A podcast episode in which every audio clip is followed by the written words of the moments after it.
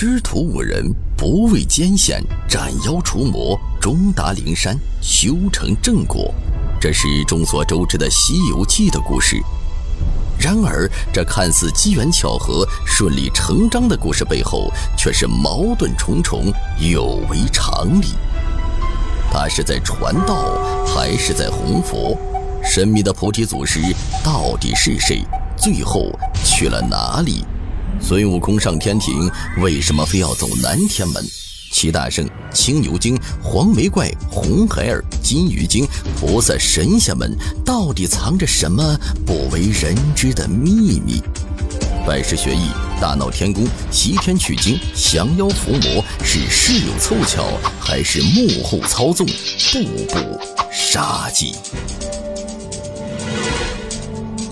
欢迎收听由喜马拉雅出品的文学作品《西游记的秘密》，作者志宁，演播东方不白，女生沧海乔木。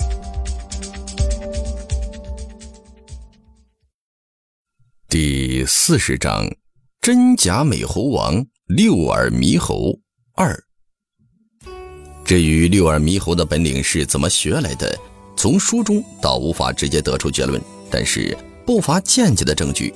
从六耳猕猴的兵器说起，六耳猕猴变成孙悟空之后，也是一根根如意金箍棒一模一样的兵器。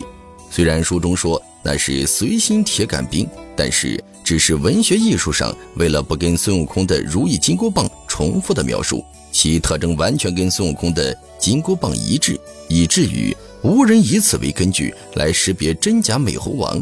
再看孙悟空的金箍棒，龙王说。那是大禹治水之时定江海浅深的一个定字，是一块神铁。